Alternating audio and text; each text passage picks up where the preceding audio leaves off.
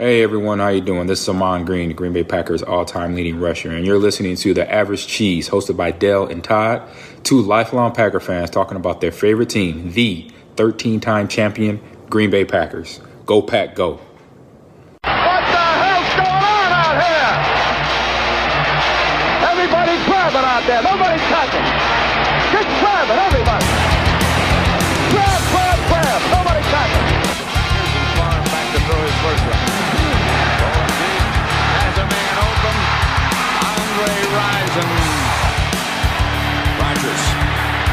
Trouble. It's going to get there. He turned thirty-two yesterday. Does he have a vintage moment in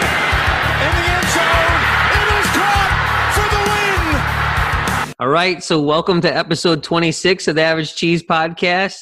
I'm Dale Lobo. We have Peter Jones again with us. It is the day before, so it is Christmas Eve, Eve day. I don't know. That makes no sense. It's the twenty-third of December. I hope to get this out on Christmas Eve. So Merry Christmas to all you folks that celebrate Christmas. I don't know. I'm not Jewish, so happy Hanukkah. I think it's like a couple days into Hanukkah, so happy Hanukkah to you. Happy Kwanzaa if you're an African-American and you're in our listenership. We appreciate all of you. And Peter, it is great to talk to you again. How are you? I'm I'm good, Dale. Great to talk to you too. It's um yeah, happy holidays to, to everybody. And yeah, just um good to be here and looking forward to spending a few days with, with Missus Jones and just taking it easy. And I could have just said happy holidays and not been so damn verbose about it, but it's what I do. I like to hear myself talk, so I'm sorry. Happy holidays, everybody. Maybe I'll edit the rest of that other crap out, but I won't. All right, so week fourteen, Packers twenty-four, Carolina sixteen. Just tell me something, Peter. What do you got? What I've got is good first half, bad second half. that's that's how I sum that game up. I think mostly what strikes me again, and this has been a constant theme throughout this season, yeah, I'm trying not to be too critical because we've scored a lot of points. The offense has moved the ball the majority of the season. But this recurring theme of the offense disappearing for a quarter and a half, or even two quarters, just seems to, well, it's a reoccurring theme. It reoccurs, right? You know, nearly every week now. Get away with it when you're blasting teams away, when you're moving in front of the Bears by thirty points and they score a couple of late touchdowns. That's okay. But the last couple of weeks, as the team's getting back to one score, I don't know. It's a worrying. It's a worrying trend, and I guess it's worrying because obviously they can't quite seem to put their finger on how to how to stop it happening. Because it continues to happen week after yeah. week, where they have like a one quarter or a two quarter lull. Let's be honest. Honest, we're Packer fans, and this is an eleven and three season where you think we're going to win a Super Bowl or we have the opportunity to win a Super Bowl. You don't want to get into a game versus a Kansas City or a Seattle or whoever it might be that we play in the playoffs, and that's a better team. As you said, I think last week, like we can beat bad teams not scoring in the second half, but we can't beat Kansas City if we don't score in the second half or Seattle. Or New Orleans, like that can't happen. So in an average season, if you're eight and eight and you're doing these things and you really don't think you have a shot to win it all, you're just happy to keep winning games, right? We're being a little bit critical because this is a year where the Packers have to have the goal of winning a Super Bowl championship. That's spot on. I think it's a really good point. That's why we're overcritical. It's not because we're disappointed in this team. We're eleven and three, like you say. It's because we sense there's an opportunity here. We sense that there's a as good an opportunity to at least get to the Super Bowl. And then when you're in it, you know, you've got a great chance. But we sense that opportunity's there, and we would just we want to grasp it because they, those chances don't come around very often, particularly when you get in the situation where we where you may get home field advantage throughout the playoffs. You know, and there's pluses and minuses, and it may not be as big an advantage this year as, as in other years. But even so, we can sense that, you know, that road to the Super Bowl is there, and we just want to reach out and grasp it. So before we get to this game any further, a couple of things. Seven Packers made the Pro Bowl. It's indicative of the season they've had, right? You're eleven and three. You're the best team in the N F C as of right now today. You have some great players. And I know you said something about it, Peter, where – it's not a depth thing, but we have high level, clearly, when you have seven guys make the Pro Bowl, we have high level guys at certain positions, at very important positions. Absolutely. And it shows by this Pro Bowl berth. Absolutely. You know, you tend to look at key positions on a team, quarterback, left tackle, cornerback. You know, if you were going into a draft, those are the, your starting places. You know, and we've got possibly the best or in, in the top two in each of those slots in the in, in the league. You know, and then, you know, you throw in the other guys, uh, the, the wide receiver, a running back. You've got high, high quality players at lots of positions. It's good. And, you know, you've got a couple of guys that, that probably should have made the team. Bobby Tonyan. I'm not from Wisconsin, so I have no idea how. You I- said it perfectly. From Wisconsin, Peter. No idea how it's meant to be pronounced. But Bobby didn't make it. Corey Linsley, I think, will be disappointed not to have made the Pro Bowl this year. Although, bizarrely, I think probably because of all the publicity that Elgton Jenkins has had with being able to play multiple positions and all of that kind of thing, that's probably worked as a disservice towards Corey Linsley getting in this year. It shouldn't have done, but I think that's probably what's happened. I would one hundred percent agree with that. I think Linsley was hurt, one, by being hurt, yeah. and two, by Jenkins moving in and playing at such a high level. Absolutely. Like, I think th- those two things go together, and Linsley should be in the Pro Bowl. Even if you're not a Packer fan, I think you can agree on that. It's just, it didn't happen. And I do think that teams, when they are good, sometimes get snubbed, like Za'Darius Smith said from last year, because you have too many guys in the Pro Bowl. I think the Packers get hurt this year by that. I think Linsley and Tonyan, who absolutely should be in the Pro Bowl, are getting snubbed for whatever reason. I think the interesting thing is, like, Tonyan, T J Hockenson, who is a pretty good player, right? Yeah. Like, he's, but he plays for the Lions. It almost feels like we got to get at least one guy in the Pro Bowl from the Lions. So this is the closest we're going to get. His statistics are better than Tonyan's. Yeah. They are. I mean, he's got sixty catches. T J Hockenson has sixty catches, almost seven hundred yards, but doesn't have as many touchdowns. So you could debate it back and forth and say Tonyan is more deserving, Hockenson is more deserving, but I really do think he gets help because he plays for the Lions and the Lions are ass. Yeah. Uh, I, I, yeah, I mean, I've no I've no problem with, with Hockenson getting in. Um, mm-hmm. It's it's the other guy that you just, Evan Engram, you just you just struggle with. Yeah, catches and yards are pretty much the same as, as, as Bobby Tonyan's, and then Tonyan's got ten touchdowns, and then when you start looking at drops and all of those other statistics, it just doesn't seem to make any sense at all. The only thing I will say is sometimes the Pro Bowl seems to have a lag on it. Guys have quite a high, high profile and get in. And then guys that should get in don't get in until the following year. Aaron Jones didn't make the Pro Bowl last year, made it this year. It'd be difficult to say he's having a better year this year than he had last year. You know, he's right up there, but it's probably, it's not better than it was last year. Za'Darius Smith the same. So there seems to be this kind of one-year lag. And I think that, you know, next year when, when it gets round to time for voting, people will have Bobby Tonyan higher in their minds. And, you know, hopefully if he repeats this season or has an even better year, he will make it next year. I mean, if he has a similar season next year, that bodes well for the Packers. Yeah. And he should make it, right? I was actually going to say that too. Like, it's always a year lag. Like, some guys need to earn the respect before they can actually get the berth yeah. that they really deserve. So Hawkinson's having a great year. Evan Engram, and this is no barometer for success, but if you're on my fantasy bench – as a tight end, you're not a Pro Bowler. I'm sorry. Marcy has Evan Engram on his – and she's in first place in our league. So shout out to you, Marcy. There you go. I actually gave you some props on the show. Well, she should probably be doing the podcast then. She should. Don't t- Thanks a lot, Peter. I'm going to cut that out. You know that, right? She should. She's in first and I'm in second. So there I go. I, I am giving her – she also lost, though, in the first round of the playoffs, and I'm still alive. So whatever. But anyway, Evan Engram is on her fantasy bench, and at the tight end position, there's there's not ten good tight ends in the entire league, A F C or N F C. Evan Engram is on her bench, and he's in the Pro Bowl. Anyway, I told you I was drinking before this, and it's only four twenty-nine Central Time. I've been off of work for twenty-nine whole minutes. All right, so let's keep moving on. So a little bit more uh, somber. Kevin Green passed away this week.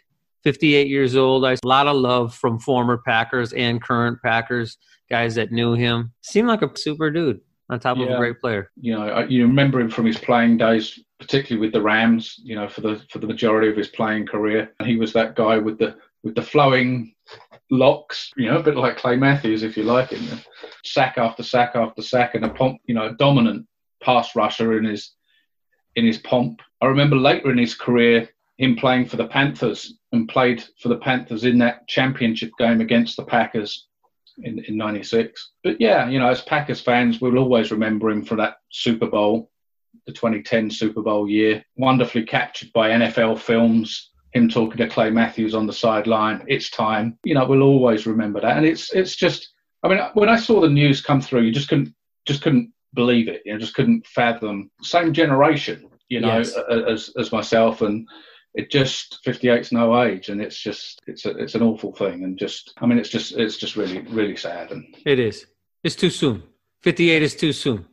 Kevin Green had one hundred sixty career sacks. I honestly, when I was looking at his statistics in preparation for this, I didn't know that he played as long as he did. Yeah. I guess that's the thing, and I don't want to call it a one hundred sixty sacks, a longevity thing, because guys play this long and don't get to one hundred sixty sacks. He's third all time. That's crazy. I don't think that if you were, you know, before he passed, if you would have said, okay, name who you think are the top three sackers in all of N F L history, I don't think Kevin Green is on that list for many people unless you really know your stuff. That was really kind of striking to me. Three-time first-team All-Pro. I'm reading off the stuff that you put for us. Five times, something yeah. like that. Just a great, great player. Yeah. And that play that you talked about, or the, the cut that they have from N F L Films, is awesome. Mm-hmm. Right? I don't care if you're a Packer fan. That's you as a coach saying something to a player, reminding them how great they are, and this is what great players do in big moments. This is how you're remembered. And I think because Kevin Green was a great player, he's like, I, he just understands it, right? Like, this is your time. Go make a play. And then Clay Matthews makes a great play, and the game is over. Seemed like a good coach. Kind of walked away from the game.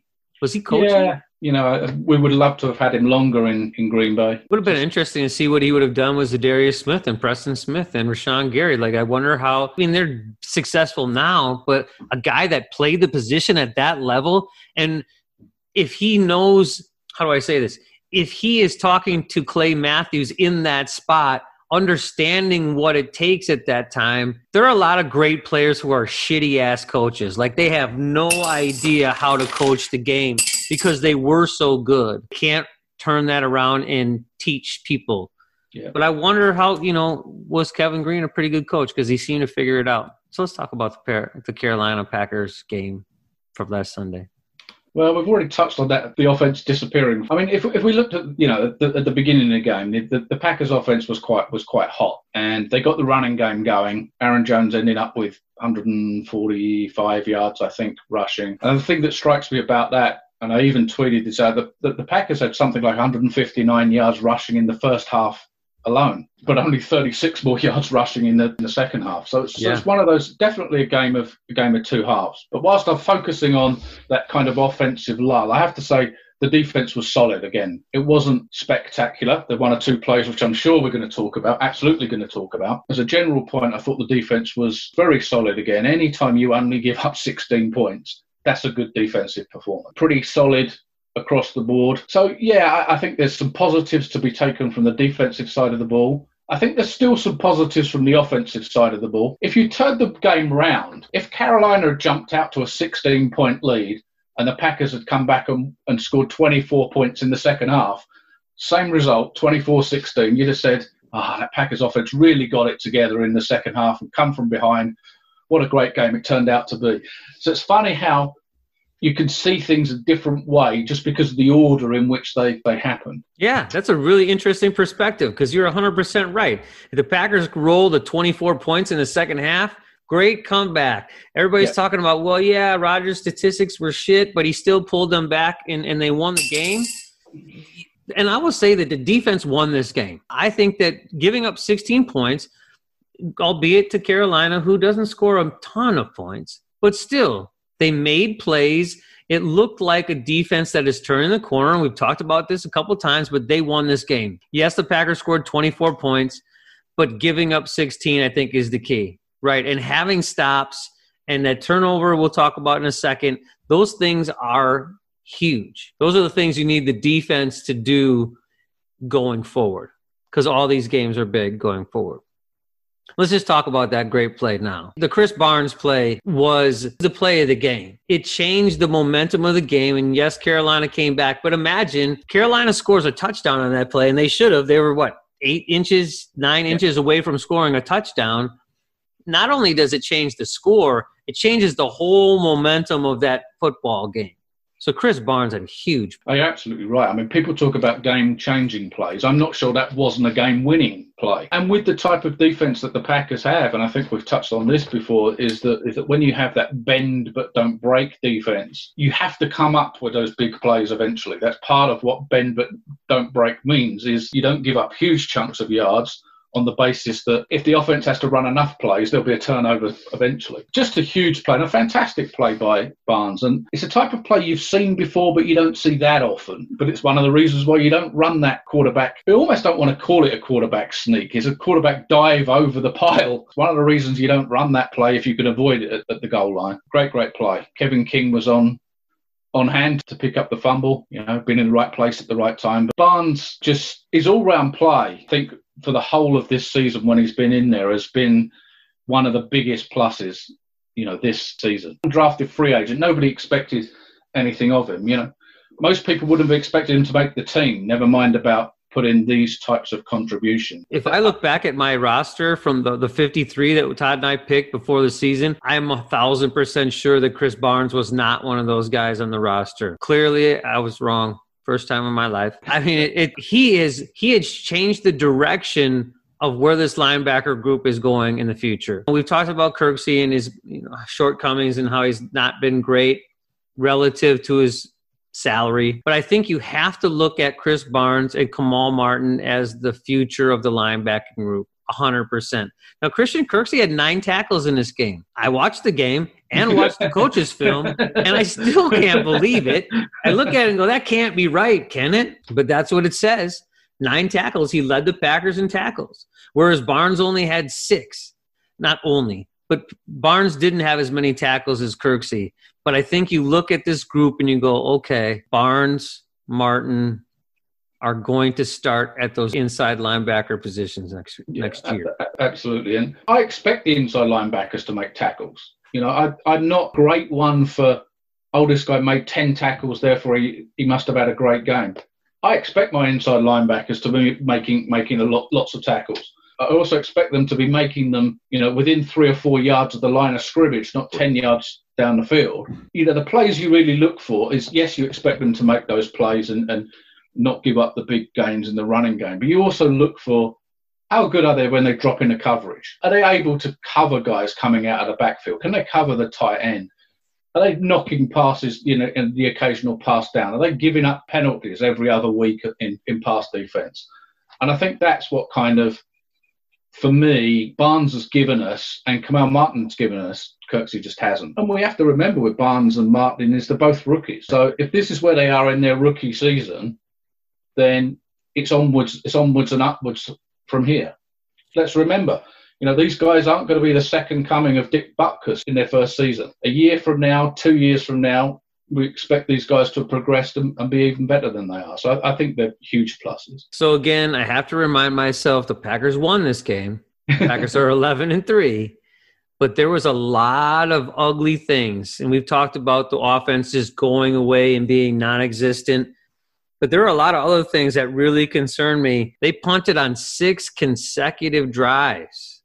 That is, and I, again, it goes towards the offense disappearing. If you have a drive in between, that's what normally occurs during a football game. One drive, you score. The next two, you know, you run out of, you know, something happens, a penalty gets called, or you have a negative yards on a second down or whatever, and that happens. But punting six consecutive times is a real trend that we got to figure out how to avoid. The contrast is so stark. They come out in the first drive, most games, go down the field, don't look like they can be stopped, you know, score. And that seems to happen for the first two or three drives. And then this, all of a sudden, it's like a completely different team's out there on offense.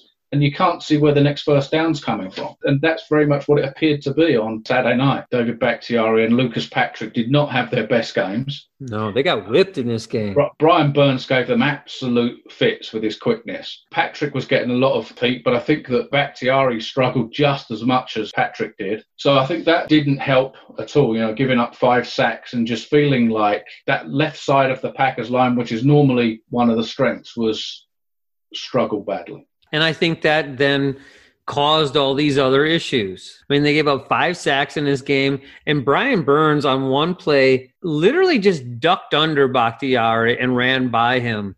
That amount of quickness. Now, there's a couple of things that stuck out to me after I watched Coach's film. One, Brian Burns doesn't have a whole lot of stuff in his repertoire right now, but he is lightning fast. His step off the line, that quick first step, he is really good in that spot. I don't know. Right now, he can use his athletic ability and his quickness and his speed to run by guys, but I think he's going to have to come up with more things. Well, we talked about the comparison between Burns and Rashan Gary, but I look at it and go, I feel pretty good about Rashan Gary because I feel like he's learned things in his first two years that I think Burns is going to have to learn. He's going to have to, you know, have a bigger bag of tricks. I know I keep repeating myself. But yes, that offensive line on the left side, which has been outstanding, and we just talked about how great Lucas Patrick's year has been, and it has been, minus this one game. They really look bad.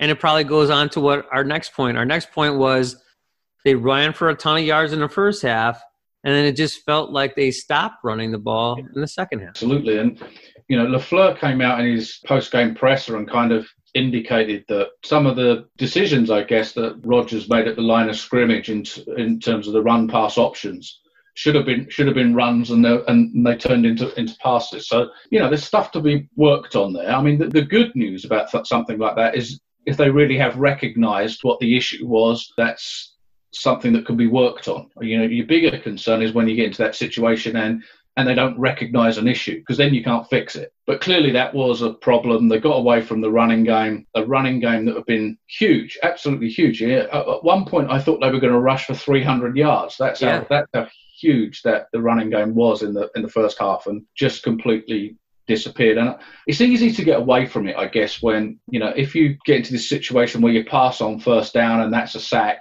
or even an incomplete pass, and then suddenly you're at second and ten or second and twelve, well, those then are passing downs anyway, and you kind of, all of a sudden, you just you get yourself away from that running game. The thing that I thought of, though, when I saw this was, okay, it's an R P O.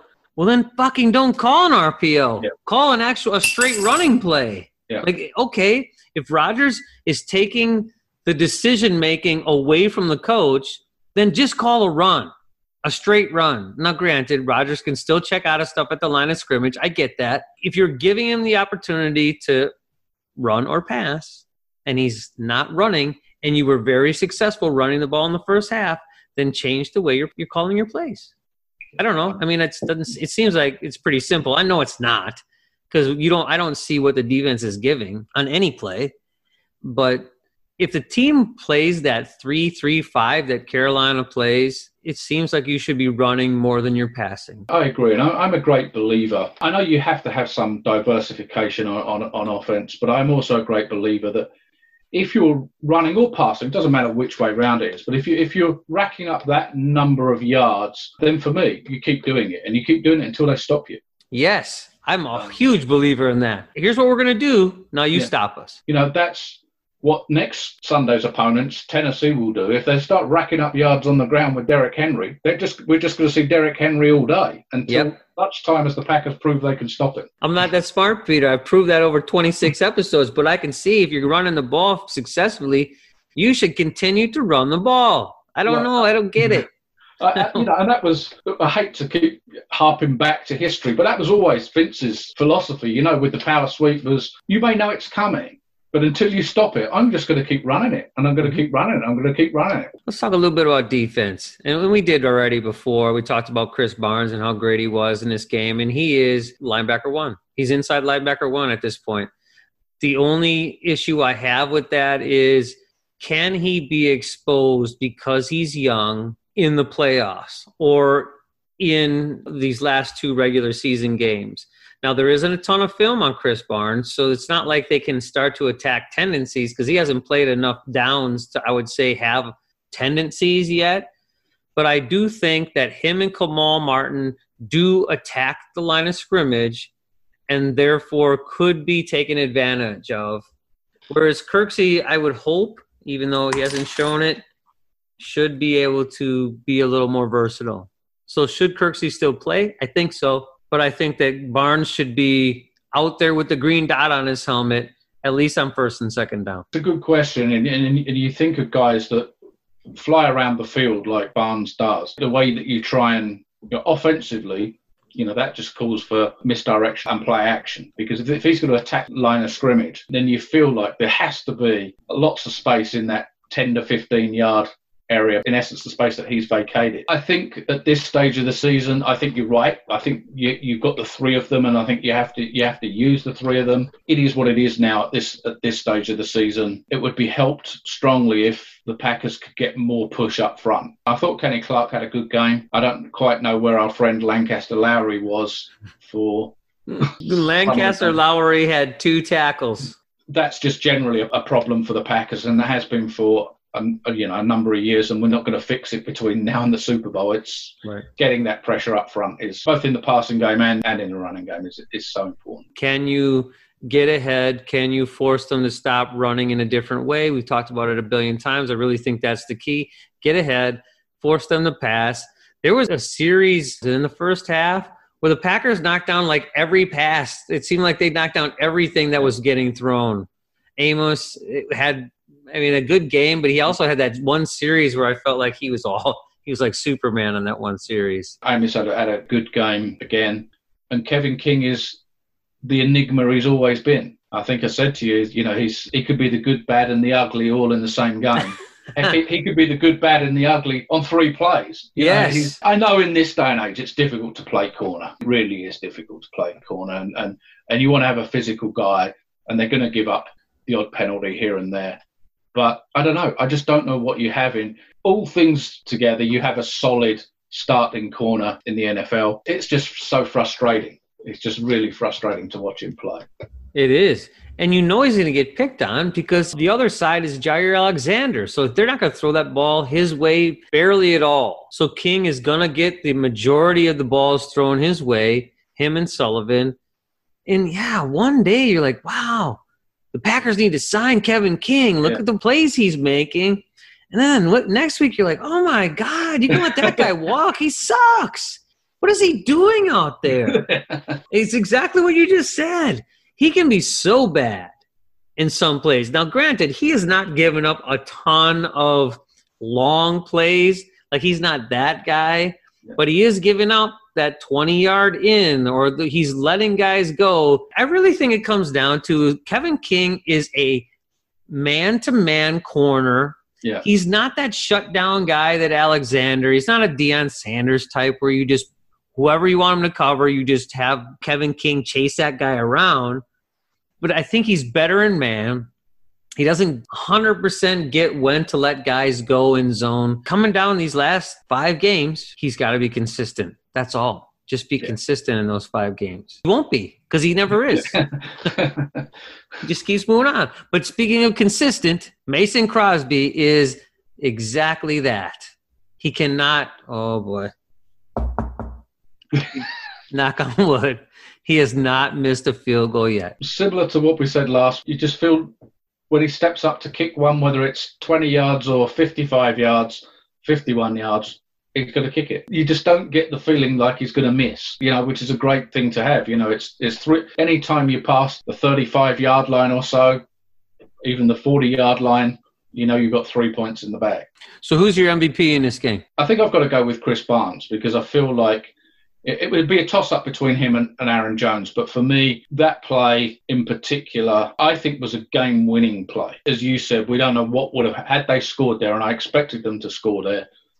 You know, the momentum's with them. And momentum is a huge thing in football. It's a weird thing, but it's a huge thing in football. I just think it was, without trying to repeat myself, I'll repeat myself and say it's Krys Barnes and, and you know, that was a game-winning play. and I will repeat you also because I think Krys Barnes is the M V P of this game. Aaron Jones statistically had a great game, and if things would have went differently in the second half and the Packers would have scored a touchdown or two and it would have been kind of out of reach, then the Barnes play on the goal line is not quite as big.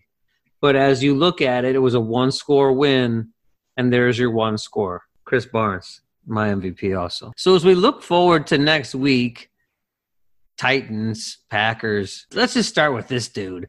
Derrick Henry has one thousand six hundred seventy-nine yards rushing. Have you seen the memes on Twitter where he is – like they show that guy for the Lions to who he's whipping out of bounds and they shrink him down to like this tiny size. That's awesome. I will say this though, Derrick Henry whipped that dude out of bounds and then didn't get any yards.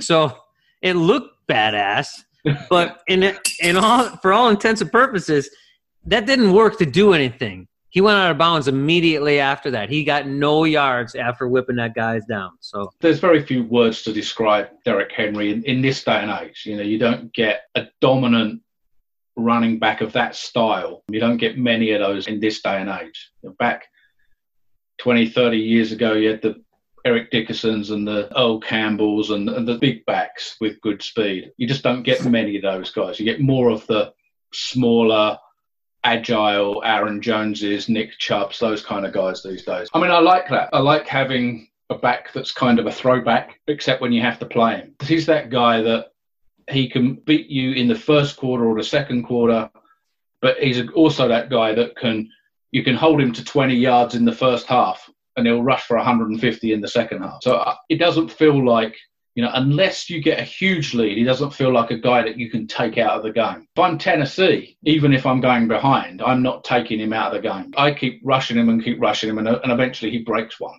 Yeah, that's a very good point. Teams have to get away from the run in most circumstances because they're behind. Yeah. But he's lightning in a bottle. Derrick Henry can make the big play with his feet, where they don't have to throw the ball continuously because, yeah, he can break that long run, and he's shown late in games he tends to do that. Guys get tired of getting hit in the mouth, and all of a sudden Derrick Henry is running straight down the field to score a touchdown. He is dangerous. This is a big game for the Packers. Now, I know that the Packers can lose this game, beat the Bears, and still be the number one seed in the N F C, and there's importance to that, as we've talked about. But I really think this is an important game because – they need to show that they can beat good teams. They can beat the Bears. The Bears are ass. I'm sorry. I know that they're in the hunt, right? They're in the hunt. I know this is an audio podcast. You can't see me with my finger quotes up, but the, the Bears aren't good. The Bears aren't a playoff team. They're going to be eight and eight or whatever, and I know that they keep showing up on that weird nerds like thing that he does, the guy with the glasses. You know what I'm talking about? I think he's on Fox. I don't know. There's some guy that's oh, like the, circling stuff, and he's yeah, like, yeah, yeah, they have like yeah, an eighty-three point seven percent yeah. chance of making the playoffs. I know they keep he keeps showing up on that board, but the Bears aren't making the playoffs. And even if they do, they're going to get smashed in the first round. So go. I just want to go back to it. This is a good football team. They're in the A F C Championship last year. They have Derrick Henry. I think this is an important game because the Packers need to show that they can beat good teams. Absolutely. And, you know, the Packers have only beaten one team with a winning record so far this season, and that's ah. the Saints. Oof. And when you when you look at it like that, you know, it, it, the Packers schedule looks a, looks a little bit soft. However, you can only beat the teams that you play. But, yeah, I think that, you know, Tennessee's a playoff standard team, and when you play those teams, it gives you, particularly at this stage of the season when every team has its identity by now. It gives you a good marker as to where you are. I think it's going to be a really tough game. Ryan Tannehill doesn't turn the ball over. You know, it's been surprisingly good this year. thirty-one touchdowns, five interceptions, one hundred ten passer rating. It certainly surprised me. I, I didn't think he was capable of, of that kind of season. Now, some of that will obviously be because they've got Derrick Henry, he can throw off play action and, and all that stuff. But even so, Davis and Brown, the wide receivers, are good. Brown's going to the Pro Bowl. You don't think of Tennessee as being a, an offense that can put loads of points on the board, but they are. You know, they're number one in the league, I think, in, in, in points scored. Yeah, they um, have one or two more points than the Packers. But, yeah. I mean, we talked about the Packers and their offense, right? Yeah. Tennessee has more points scored in twenty twenty than the Green Bay Packers. Yeah, and you think of Tennessee, you immediately think of Derrick Henry, and you think this is a pound-the-ball team, beat you by twenty-eight seventeen, that type of score. But, but they put forty points on the board in four or five games this year. It's a scary offense. Defense isn't so clever, which all points to a high-scoring game. Yeah. But we looked at Carolina, who made Drew Locke look like Johnny Unitas, and then the Packers threw for like one hundred sixty-eight yards last week or something like that. So I'm not going to go on that. You know what I mean? Like that their defense can't stop anybody. Aaron Rodgers had one hundred forty-three yards passing last week against the Carolina defense that gave up like three twenty to Drew Locke. So, yes, it does look like a shootout. My actual concern is the tight end's position. And we've talked about this a billion times in the twenty-six episodes. Packers can't stop the short pass. They struggle to sh- stop the tight end. While Corey Davis and A J Brown are great players, I think they are, and they both are probably going to get one thousand yards this season, which is awesome. My concern in this game for the Packers is, can they stop the tight end group of the Tennessee Titans across the middle? Because it goes back to what you said before. Barnes and Martin are sort of that attack the line of scrimmage. Can they recognize the plays where the tight end is just chipping and dropping into a, you know, a short zone there? We'll see. I would like it to not be a shootout because I really hope – I'm hoping the Packers can stop this offense. Now, it's going to be a shootout because they probably can't. we, we have too many lulls, right? Will we have a lull against the Titans? I don't know. We'll see. Wow. We're going to talk about their defense. We did a little bit. So they're twenty-seventh in the league overall. They will probably have the best game of their season against the Packers. They'll stop the pass. The Packers will score twenty-nine point five points or whatever it is that they're averaging, and hopefully they don't give up thirty. The Titans, I think I think they've only got something like fourteen sacks or that kind of number all, all season. So it's, it, it, they don't get a lot of pressure on the passer. You say twenty-seventh or twenty-ninth or something in pass defense. But then again, Carolina was somewhere around that, when, certainly in the twenties in pass defense coming into last week, and I expected complete reverses to what happened. I thought the Packers would, would get a lot of yards passing early last week and, and then run the ball. So what do I know? I thought the same. So, yes, we both don't know anything. In this game, though, without a big pass rush, it should be, in theory, a crazy game for Aaron Rodgers, where he's got time to throw and he just picks apart that defense. That's how it should be. I would say that the line, the offensive line, is probably going to be like, they need to have a bounce-back game. I'm sure yeah, they were upset about the way they played last week. And hopefully that will happen. Linsley's been activated, so whether whether he'll play some, I don't know. I mean, I think if he's fit to play, he'll definitely play. If Peter Jones is the head coach of the Green Bay Packers this week, does he play? Yes. To get him work? Yeah, as much for – they've got five games left, hopefully, this season. And I think it's important, particularly – so much of offensive line play, particularly in the running game, is about timing. And, you know, it's going to take – it'll take anybody – at least a game to get back into it, get the timing off with the rest of the offensive line, particularly as it's likely to mean that, you know, Jenkins moves back to, to left guard, Patrick probably moves over to right guard. So you're making three changes at the same time. So I think it's important that they get as many reps as possible with that lineup. So absolutely for me, it, there's no time now to be saving people for for for the playoffs. We want that. We want that number one seed. We want that first round bye. If they're good to go, they play. I'm with you on that because if he's active, if he's healthy enough to be active, he needs to get work in. It's late in the season, so we'll see. So that's pretty much it. How about a score prediction for this game?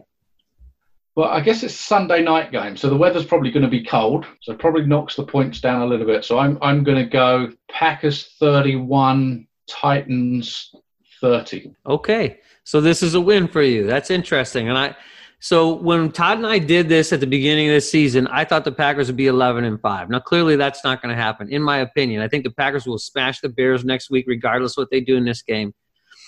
I don't think they win this game. And I, as much of a homer as I am, I just don't – I'm not confident about the fact that they can stop Derrick Henry or this offense because once Derrick Henry gets rolling, then that opens up so much other stuff. So I think the Packers lose this game, as much as I want to say that they're going to win. And I think it's similar. I think the Packers lose thirty-one twenty-eight. Okay. And that, that pains me to say that, because I would love to see them go thirteen and three and be wrong about my year prediction on what their wins is. I thought the over-under before the season started was ten and a half wins. Okay. That's that's about where I thought the Packers were. I thought they would actually probably be at least as good as last year, if not better, but would but would win fewer games. Just because they won so many last year by seven points or three points or whatever it might be. So I'm now thinking that the that the Packers are going to go thirteen and three. I think these last two games are going to be a struggle, but I think they're going to come through them. And I'm somewhat quietly confident. I appreciate your optimism. I want them to be thirteen and three as well. This is going to be, like we talked about, I think this is going to be an interesting game. It's going to be a entertaining game to watch. It's going to be stressful as a Packer fan, but I think it's going to be entertaining. And if it goes down to the wire, like both of us think, whether the outcome is one way or the other, it's going to be a good game to watch. I think that's it. So thanks for listening to episode twenty-six. We will see you after a hopeful Packers win.